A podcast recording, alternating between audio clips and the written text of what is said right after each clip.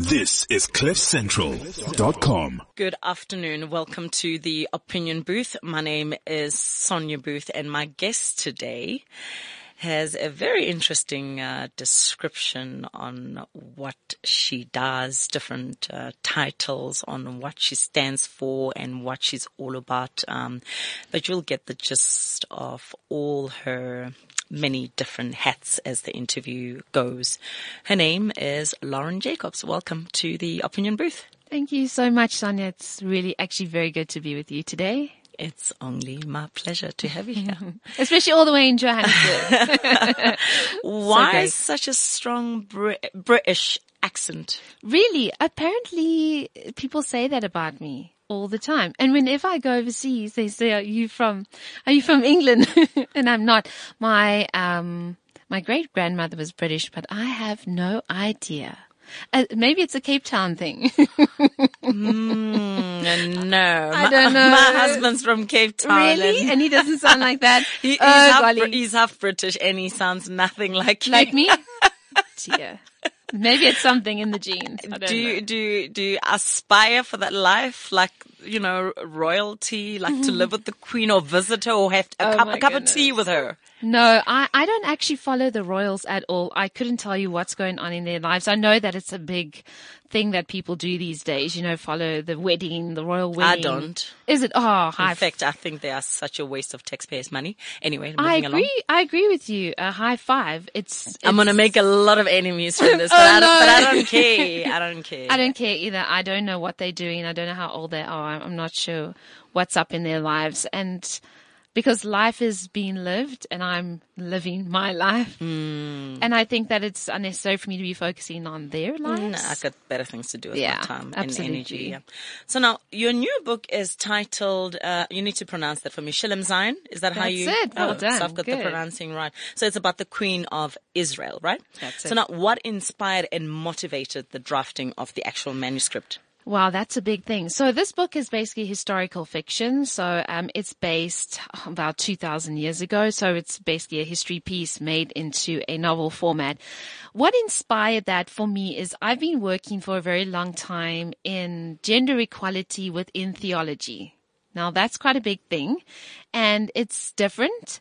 And I I really want, I've, oh man, what a long story, but I've met so many people we know in faith communities, especially.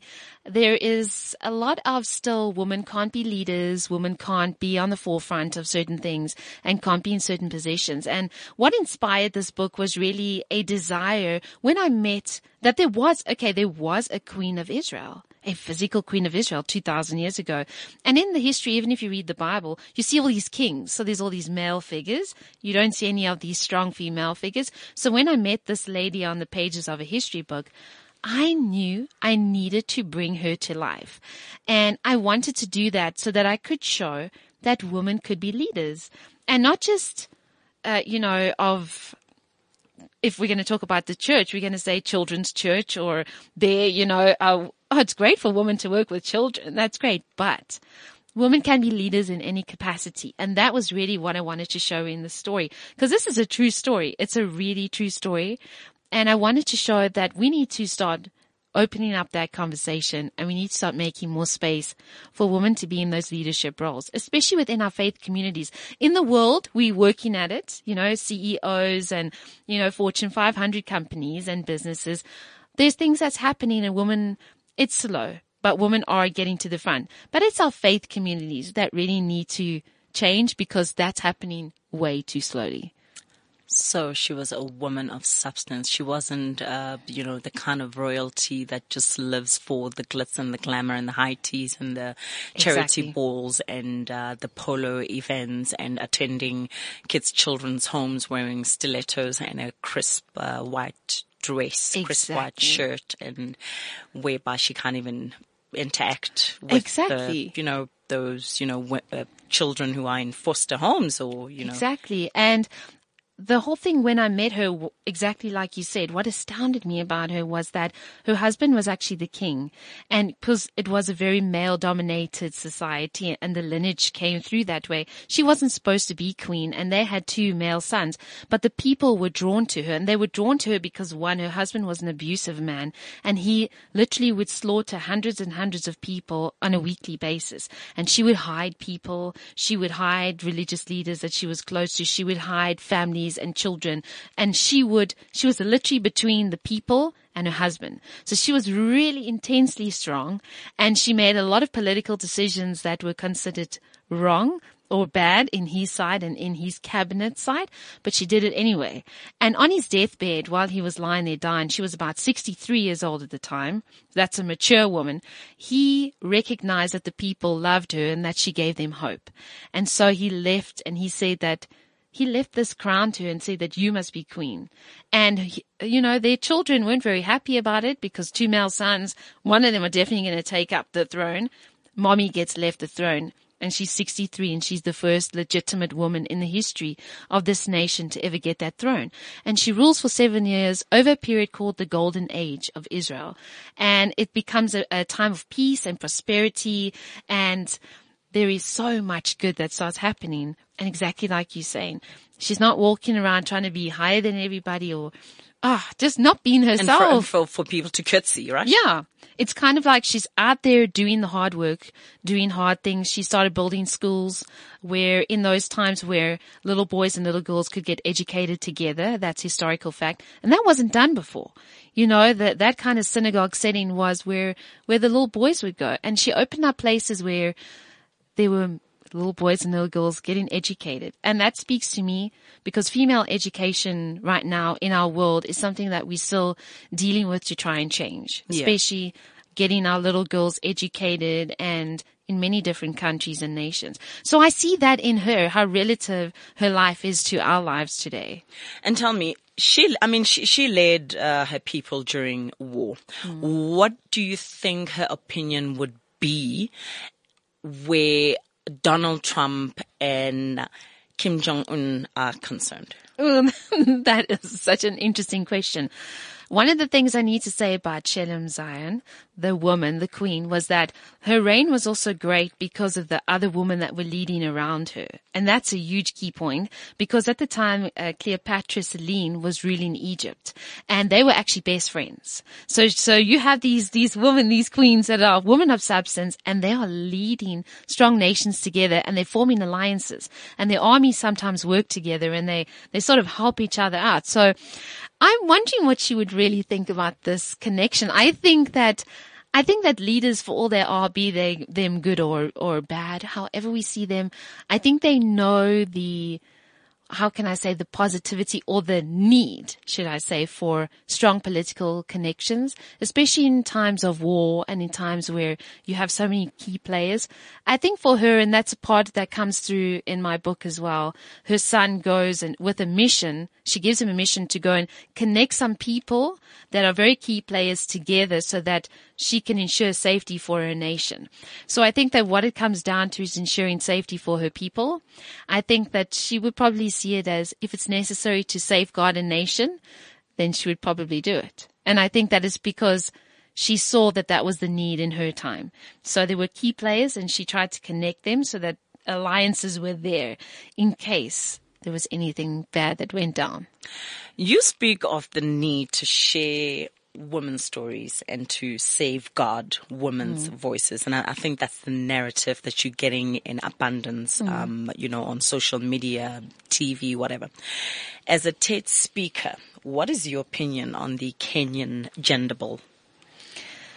Explain that a little bit more to me because that's a very, very interesting question. But I would love to hear a little tiny little bit before I answer what Sonia Booth thinks because this is the opinion booth. It's, it's really just about, um, what do you call it? Um, what do you call it? Representation, not only in parliament, in assembly, calling for more women to have a voice, which is what you stand for.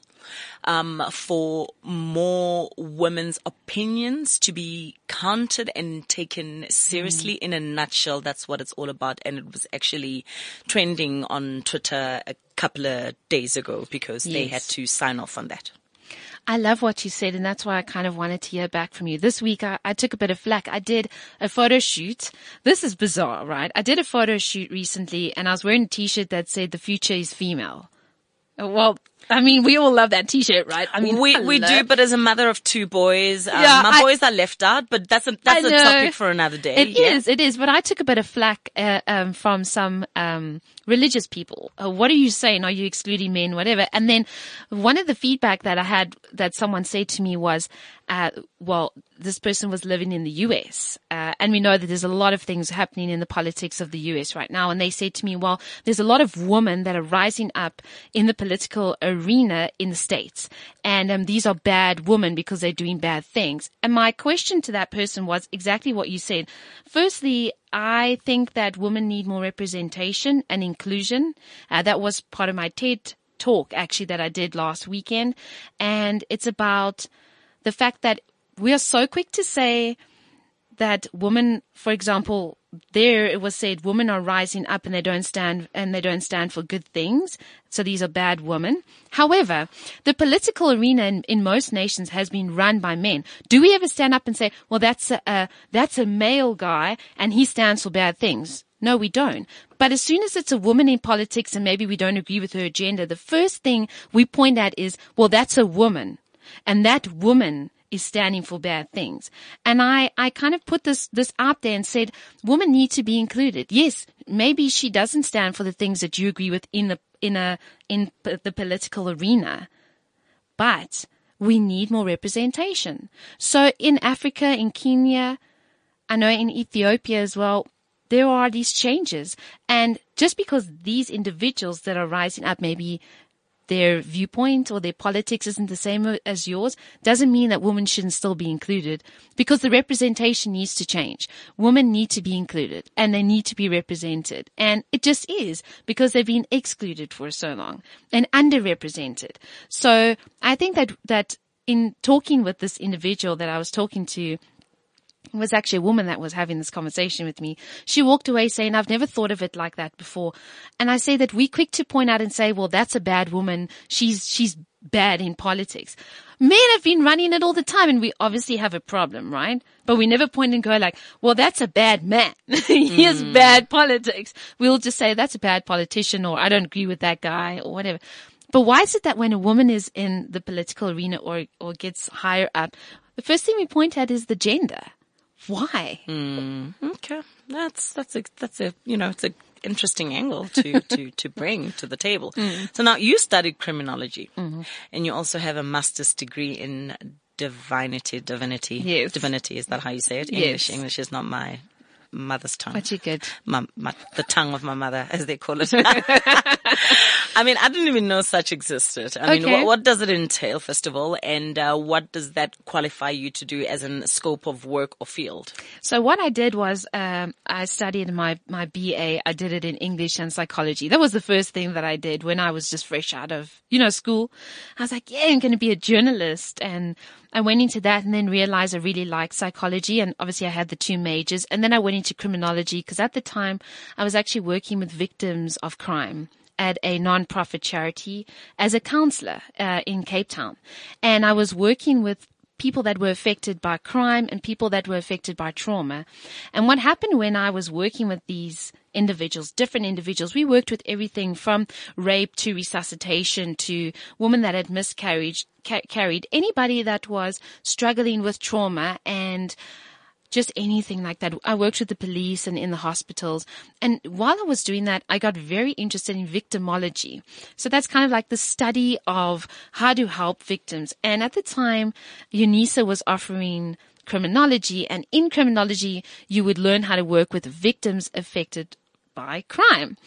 And you would also then profile offenders, which was great. You know, I was like, yes, we're going to nail down those offenders, you know, and I started to do criminology. And in that, I realized that that actually wasn't really what I wanted to do. Just because I was working with people that were affected by trauma and crime didn't mean that that was what I wanted to do. And at, I actually married, I met my husband when he was a pastor. So I married a pastor and, um, which was very interesting because I have a Jewish father and a, and a Christian mom. So I, I've merged the best of two worlds and met this, this mm. Christian dude. My parents were like, that's cool, sort of. and then, yeah, I, and then I just, I made the jump. I was very drawn to, I saw the way that women were treated. And I, when I read the Bible, I don't read it through a male dominated narrative. I see, I see a lot of female in it. And I realized that I wanted to have, I started getting asked to go speak at a lot of places like church groups and then synagogue groups and then Jewish groups and all these different places wanted me to start talking about things that I discovered in the Bible. And I realized that education is important. For Absolutely. me, education is so important. So I said to myself, yes, I will go and I will, you know, pursue theology because I found that that would really help me in what I wanted to do. And I did. So I got my master's in divinity and, and basically what it is, is a theological degree. And I studied the major that I did was biblical counseling therapy. So still how to counsel and help people from a spiritual perspective, but I actually wrote my thesis on the reality of abuse in the lives of South African women and what the church has done about it and investigated for two years whether the church failed or whether the church succeeds in helping abused women. And I just, I counseled abused women for years and spent all my time doing that as a nonprofit counselor because abused women often come out with no money and they don't have the resources and they don't know where to go. So that I kind of knew, like you said early on, I had to wear many hats and I still wear many hats and to merge them all together and to be educated and to help myself understand um, that was why I did what I did. And I mean, as someone who has worked for an NPO as a woman abuse counselor for a crisis center, mm-hmm. and you were also a woman abuse campaign leader, mm-hmm. um, 16 days of activism is recognized from 25 November till the 10th of December. Mm-hmm in your opinion, is this sufficient to make a meaningful and lasting impact? Oh boy. Can I answer? You know that we, we will all, every year run about that time, we will always have the conversation about whether 16 days is enough to shine mm. the light on the plight that, you know, and the mm. scourge that is women abuse. Exactly. Personally, if I can, I was just part of an, a campaign now where we did a whole thing for the 16 days of activism and I have to speak at this event where they're going to launch this whole thing. But I don't feel that it's sufficient. I really don't feel it's sufficient because we highlight it and then we have all these conversations that happen and we have you know, people in government that talk about it. It's not enough because statistically, what's still happening, even if we just take South Africa, I mean, let's not even go beyond our borders. It, we have a huge problem, domestic violence problem.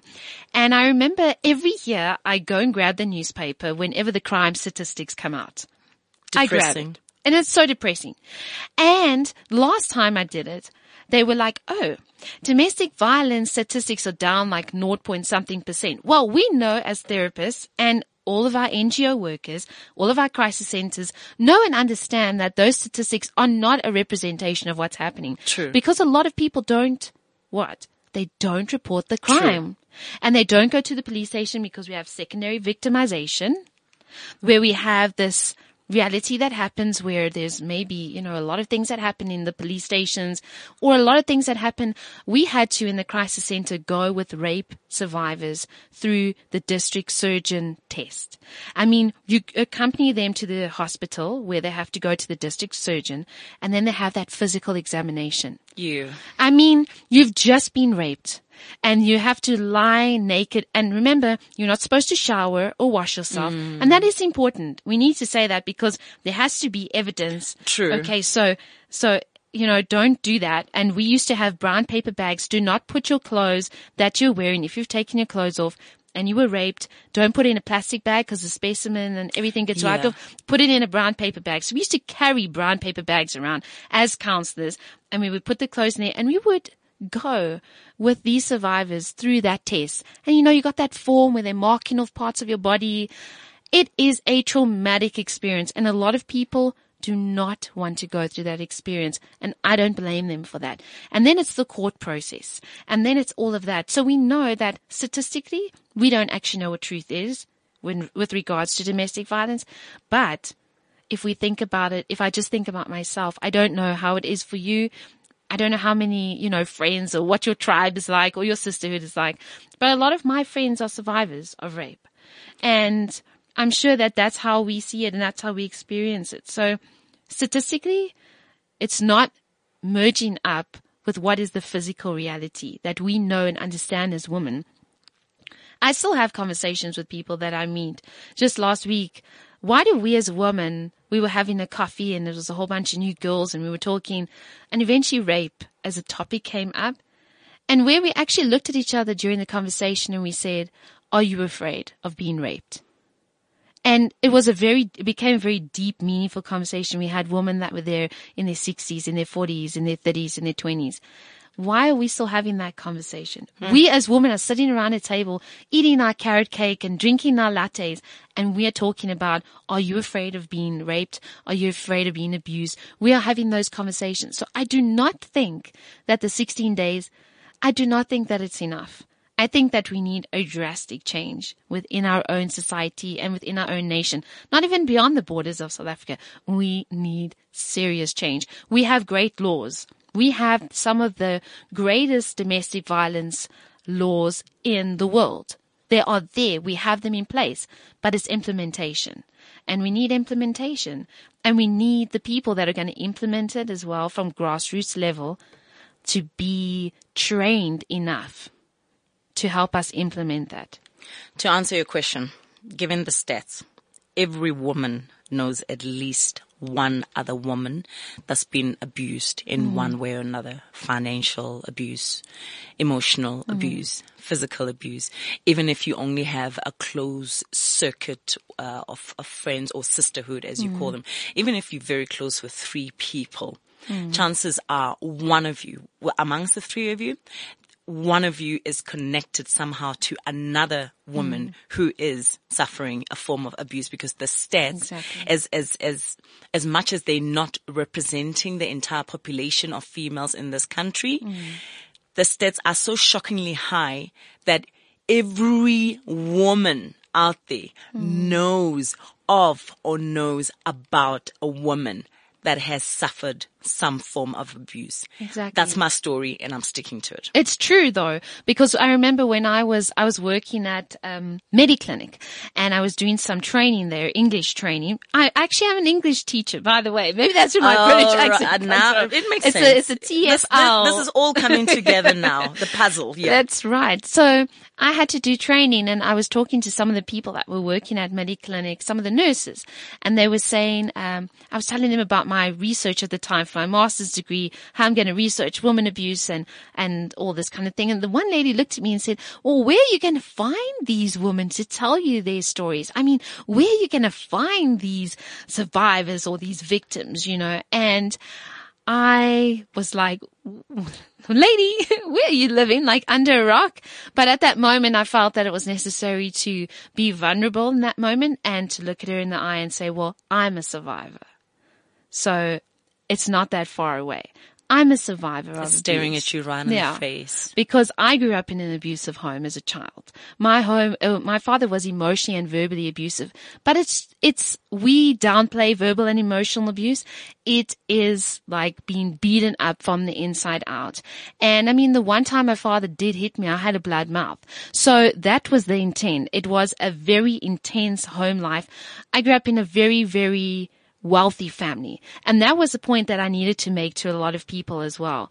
Because some people have said to me, well, abuse doesn't happen in white people's mm. homes. I've heard people say that. In affluent yeah. suburbs. And yeah. you know, you guys have money, so you don't have, I was like, my parents told me not to tell anybody what was going on because that is, that is, that is the white people. That is white people. We like, don't tell anybody, shh, you know? We, we got, we, we've got this and we've got that and we've got that. Don't let anybody see that it's actually just nonsense. It's actually just a mask that we're all hiding behind.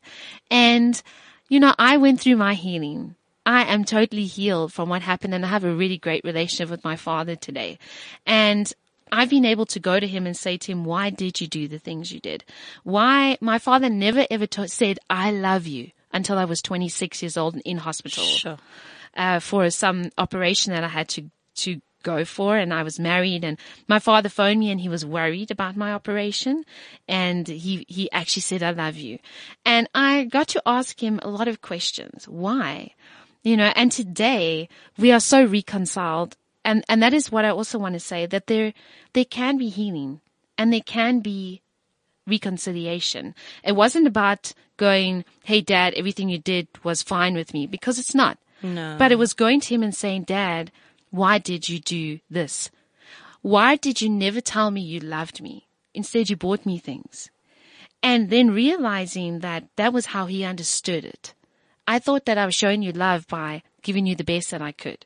And a lot of people think that. And he, he answered a lot of my questions and he was deeply grieved for a lot of what happened.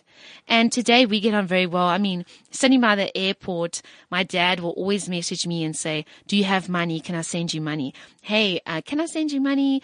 Uh, don't you want to go and buy yourself something? Hey, uh, my father's always looking out for me and I'm 34 and he's, he's now, he's now become father. You know what I mean? I didn't have a father for most of my life. I felt abandoned and now he's a father to me. And I'm so, I have peace. I have a deep peace inside of me, but it came through many years of very, very deep counseling and going into myself and unpacking and ridding myself of that voice. My father was always that voice because growing up in, uh, you know, in that home, he always said to me, you're going to be a failure. You're going to amount to nothing. And that was what I heard. So I had to rid myself of that voice as well. And that took most of my life. And I've met a lot of women that have that as well. Don't feel that they are enough or feel like they're going to fail. And I realize that oftentimes you can na- narrow it down to the father and things that you heard when you were a child. Sometimes even your mom, things that your mom said that you won't be good enough or you're just a failure, you know, or you won't amount to anything or you're no good or you were a mistake. That's a big one. Does he know how to love you the way you want to be loved now? He asked me actually, how did I want him to, to love me? And I said that I, it was a really weird question for me because I said to him that I felt that I didn't need him to be like that anymore because I'm married and I have such a great husband who kind of just gives me so much love that my love tank is just full. so I was like, dad, you know, you can, you can just, uh, be there for me and just when we visit, you know, let's talk. You know, I just want you to be present. Yeah. I just want you to be present in my life. Emotionally, Yeah. yeah. You don't have to actually do anything for me now because I'm kind of older now. I kind of feel like eventually I'll probably be taking care of them. Mm. And I, I kind of say to him, I just want you to be present. I really just want you to be present with me. And he is. And now he's like super supportive, you know, and he will live stream when I did my TED talk. He live streamed it, you know, he was like the first one in the family, like on this huge TV at home, you know, like we're going to live stream because I said to my family, please don't come to TED. It's a very intense stage and I'm nervous. Don't come, you know, just stay at home. And he was like, I'm going to live stream this thing, you know. And he said to my mom actually that, uh, and that was a huge thing for me. He actually said to my mom, I see now how life is and I see that, that we're moving into this change where, where women should be treated equal. And he's had this shift through looking at my life and just seeing things in my life. There's, there's been changes in him. And so sometimes it wasn't about what I said to him. It was how I lived and how I continue to live. And now he's thinking a lot about a lot of important things. So there's a change in him and, and it's good. It's really good. So we, we cool today. we I'm, cool. I'm glad for, for his for his sake, Yeah. you know, because often it, it, it, gets to a point where it's it's it's too late. Like the person just has like one foot um, in the in the grave, and then now they're realizing that oops, you know, I'm Mm. going to be dying soon, and they try and make amends, but it's it's too late because there's just late. Mm. not enough time for um, what do you call it? Um, deep conversations. And like you said, in your case, you had a lot of questions as to why did you do this and that and that. Now tell me, um, the, your role in the documentary that you did about women abuse. Mm. Um, how did that come about? So yes, it was for the South African Faith and Family Institute. Um, that documentary, I worked as a researcher for them for for SAFFI. Uh, for a while. Uh, interestingly enough, I was commissioned to write about white women's experiences of domestic violence. That's interesting, right? I'm like, it's no different to to anybody To else. your- We're yeah, we're all akin, yeah, you know. yeah. We're we're sis- we're a sisterhood, you know. But it was interesting because there was a, a kind of a series that they were doing at that time of, you know, uh, colored women's experiences, black women's experiences, white women's experience, affluent women's experience. So they kind of commissioned me to do this research, SAFFI, and I said, yeah, sure, you know, and I did it and uh, that was great. And then they started commissioning me for more things and saying, please research this and please research that. And at the time, I was very deeply involved in research, uh, research about domestic violence and visiting safe houses and shelters and saying what is actually going on in our shelters and our safe houses. So I got involved with that and my husband and I were actually both ordained as pastors uh, in the same year, which was quite a many years ago. And so SAFFI asked me if I would come in like a, almost a pastoral role as a religious leader speaking on domestic violence, how I have found domestic violence to be. And obviously at the time I was doing my master's research in, you know, woman abuse and the church. So that was how it kind of came about and there was a lot of questions I got asked in that documentary. We never prepared for the documentary. It was kind of like I went in I sat down and they like fired these questions at me while they were filming and I had to answer them very truthfully and unprepared. Kind of like how we're doing it today. but, but when the person sitting opposite you has a similar understanding and a similar mindset on similar things, it, it happens. So that was really great. Being part of that documentary, they actually used that documentary to train up leaders in different faith communities, Hindus, Buddhists, um, Christians, Jewish people, anybody. They used that documentary to equip those leaders. And so we were making our voice known so that we could help others. And I think that that's what made it special for me.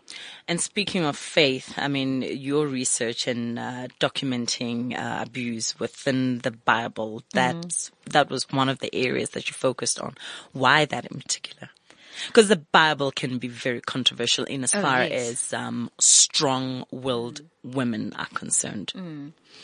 Absolutely. What I've actually discovered is that I believe, oh, I think if we look at it statistically again, we'll find that only 1.4% of the entire biblical narrative has women's uh, voices in it. So women only speak for 1.4%. That's nothing, right?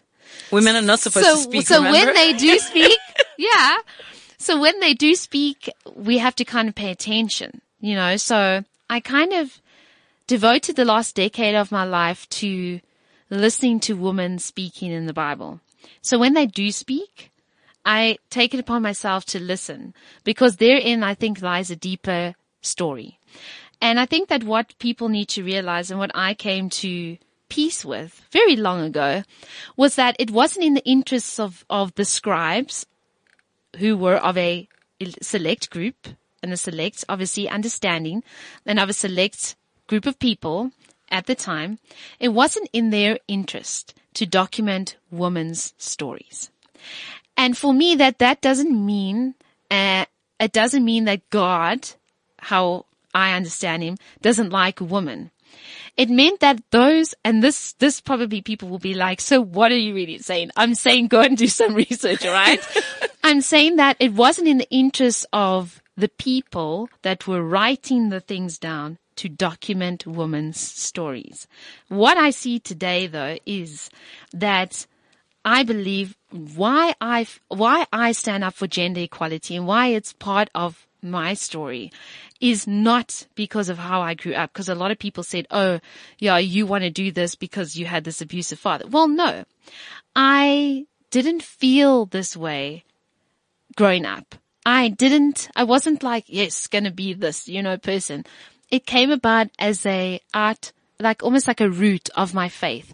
The more that I've grown in my faith and in my spiritual walk and my understanding is the more that I feel commissioned to do what I need to do in a spiritual way.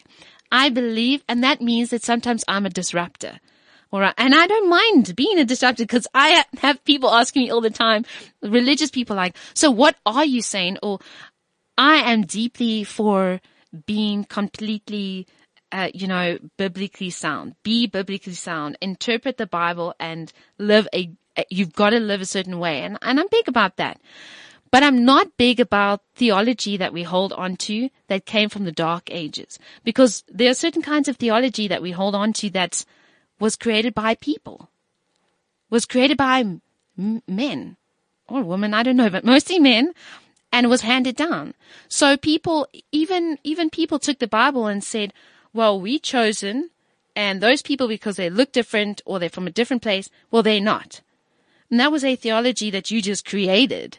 You know, oh, those people over there, well, they look different from us. So, and then it was used to create all these, you know, disunified groups. And I just feel that, you know, women, women matter and women's lives matter. Absolutely. Women's stories matter. Absolutely.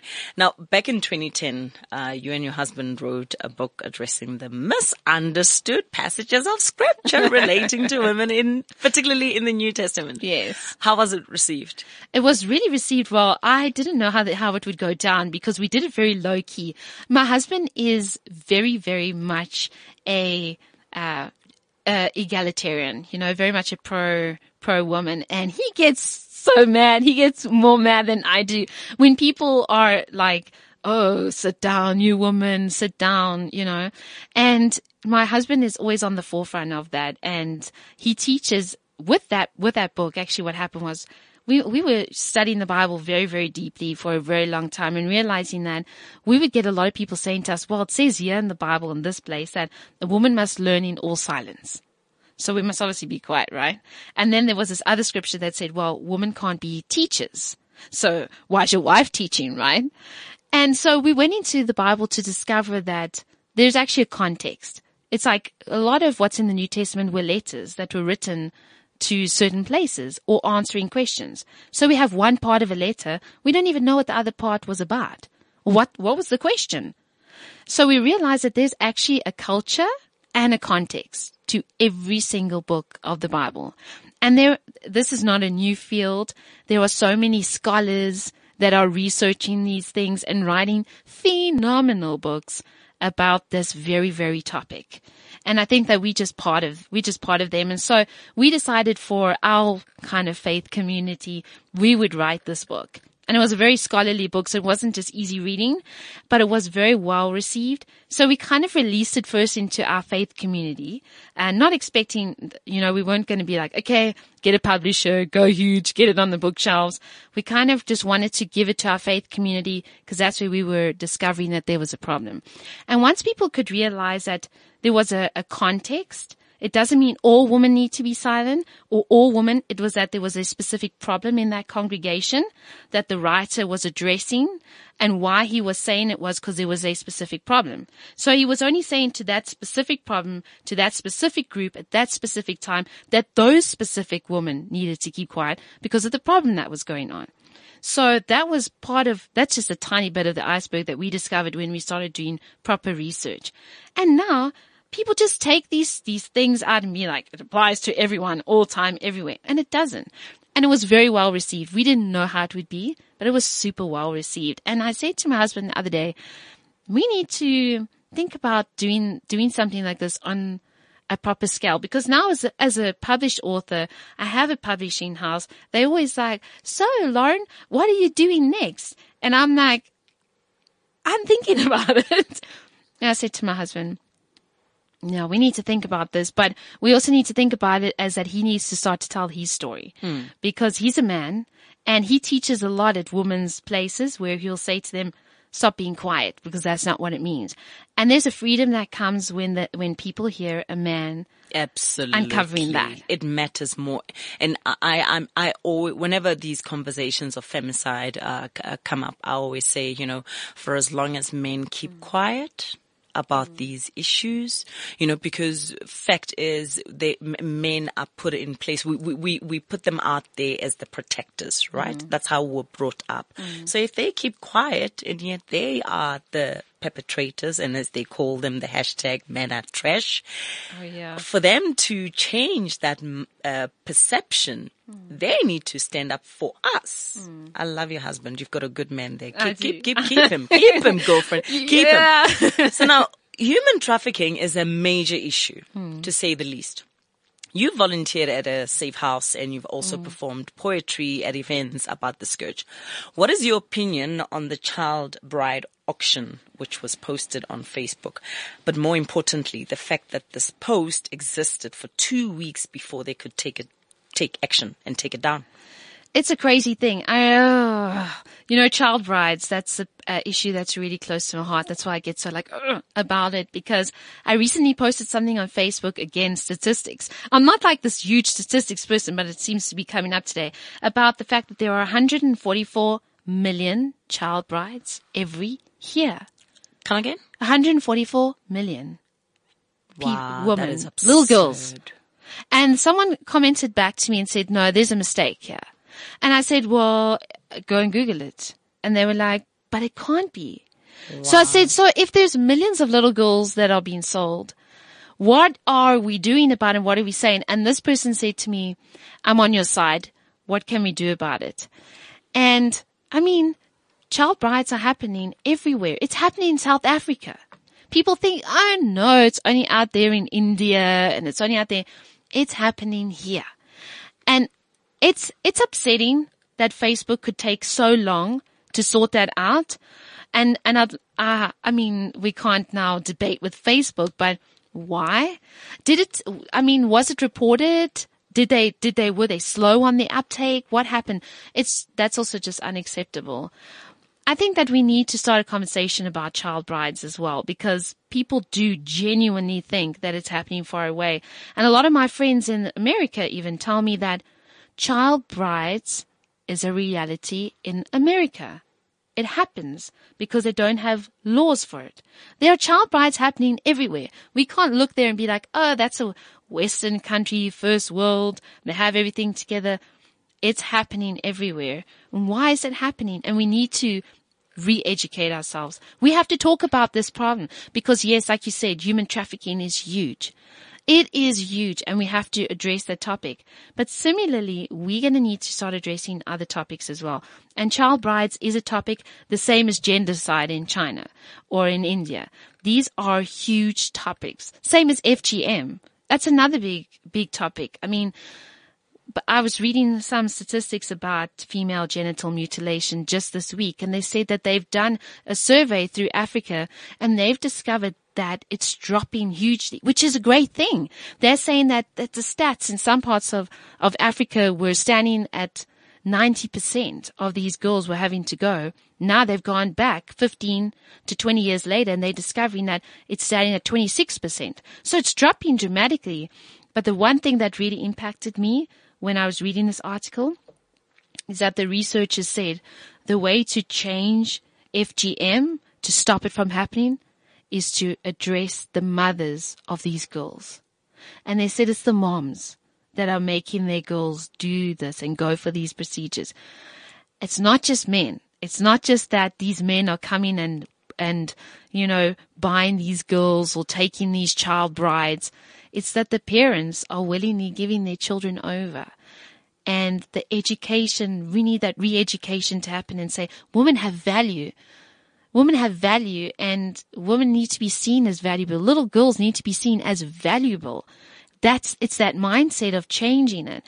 And my husband was telling me that he was reading about how girls are beaten up in Africa, how moms are beating the breasts of the, of their little girls because when they start developing breasts, the men start coming to take them as their wives. So in order to combat this woman, a lot of the moms are beating their daughters. Some of them have been pouring hot water, boiling hot water, been, been beating them with bricks so that their breasts don't develop, so that they won't be taking it. But that's, that is not the answer because these girls are being terribly, terribly treated and they're going to hospital and they're getting infections and they're being scarred. So there, there is a lot that we need to do.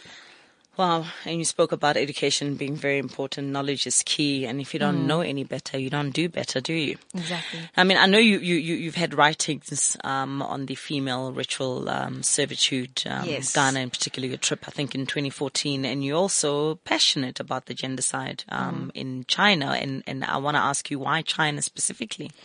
I'm not sure. I think I, you know, I remember the very first day that I ever read an article about gendercide in China, and, and gendercide is just basically the routine killing uh, of or aborting or killing, murdering of baby girls because, you know, China had the one child policy for Yeah. a long time, which now it's changed. It's not two children. Yeah. So you can have two children, but still, again, it's the mindset of that, that girls weren't valuable.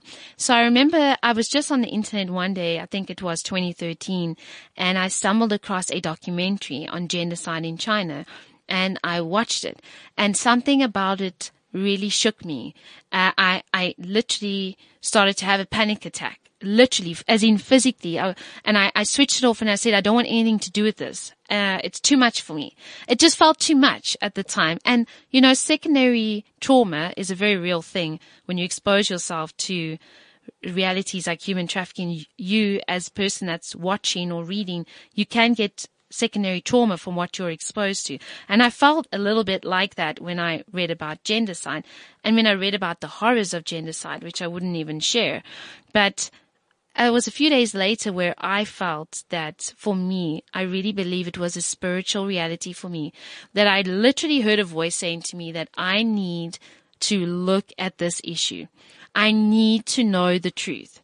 And so I went back at it and I had great peace and I got in touch with actually the director of that documentary. I don't even remember what the documentary was called.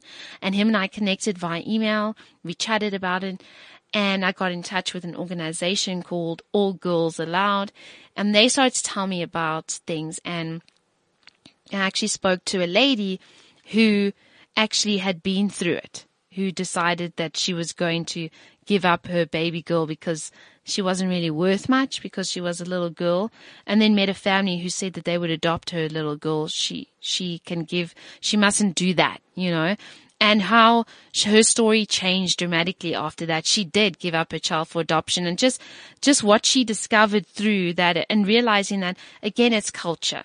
Again, it's mindset. Again, you know, men were seen as valuable because they can work and bring an income for the family. They look after, you know, their parents, whereas girls go over to the husband's family. So they're not really worth much in a sense. And so gendercide in China, I think was, is, remains a huge thing for me. I just have a passion for it. I wouldn't say it was ever conscious. I would say that it was something I, I am drawn to. And my husband and I don't have children. Uh, we don't want to have our own children. And we've been married for very long. But we always say that if we felt that it was necessary, we would adopt a little girl from somewhere like China or even Vietnam or Nepal to give that child a better life because of what happens there. So I think our hearts are both very sensitive to, to what's happening there. And I don't really know why. Um, I think maybe sometimes it just is like that. I'm not Yeah. sure really why. Yeah, no, I mean, the, the reason I ask you is because, um, there, there's many countries out there where girls are not valued. You know, you, a, a boy child is held on a high pedestal and even the way some parents speak to their girl child, um, you know, the girl child gets chores, the boy is just supposed to go and be a boy and play outside. Um, so, the, so, so Exactly. I can name a few countries where a girl's life doesn't matter. It doesn't. Yeah. So now, last year you photographed 12 women and dressed them up as historical female figures. Yes. What kind of feedback did you get from that exhibition? that was a, an amazing experience. It was a very taxing experience because normally every year I do conferences and I did a gendercide conference actually in 2014 um, to raise awareness on the issue. And then last year I had the sense that women in history we need to open that narrative. Man, that's where I start getting excited because that's obviously where my books are at. I'm writing about historical figures. And so I think that if we can see ourselves as represented in history, we will know there's a place for us. And I experienced that as a, as a teen. And so last year I just had this idea, take these 13 women's stories from history and take 13 women that I was drawn to. It was people that I knew. It wasn't models or anything and connect them. And we got the outfits and we did this amazing month long exhibition and each woman, you know, they had two actual pictures that were up. So there was 26 pictures and we did a month long exhibition where women came through the exhibition and some men, but they were a little bit more hesitant. And we, we taught them about the fact that women's history matters. And the world's first computer programmer was a woman. We need to know her story. I have the computer today because she did it. Are you talking about Hidden Figures?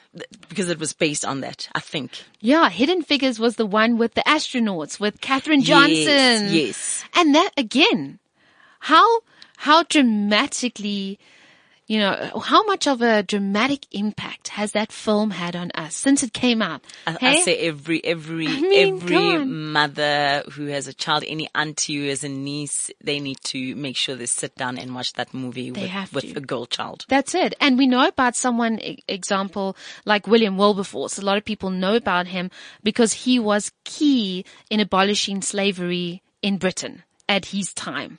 And he was the one that knew that slavery had to go. What was happening? And we know William Wilberforce. There is a movie called Amazing Grace that you can watch about his life and how, how great he was. But his counterpart was Hannah More. And William Wilberforce himself said that he, he wouldn't have been able to do what he did without Hannah More. And so she was this anti-slavery abolitionist and she funded him and she was there. Um, she, she was part of my exhibition last year as well. So that's why I'm so passionate about her. She started schools for educating girls at a time when it didn't happen. So I wanted people to know and the response was phenomenal. We had schoolgirls as well that came and we gave them cards with photos on. They could choose which woman they felt connected to and to see that shift to go, when you see yourself, something about yourself and you see it back to you. Whereas there's a shift that comes and that's what we do with history. It teaches us identity and, and representation. It encourages us to be ourselves. And that's what I wanted to do with it last year and what I still want to do in the future.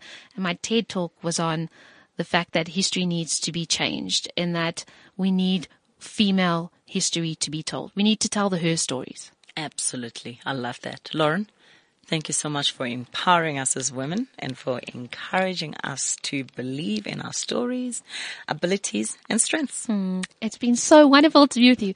You are awesome. Aw, thank, oh, Thank you. I'll. I'll, I'll take that compliment. now I'm blushing. My humble opinion, after all, this is the opinion booth, and this is based on something I posted on Twitter early on this year. It reads, None of this would happen under female leadership. Hashtag Trump. Hashtag Kim Jong-un. Hashtag small penis syndrome. Hashtag my missile is bigger than yours. Aspire to inspire before you expire. This is CliffCentral.com.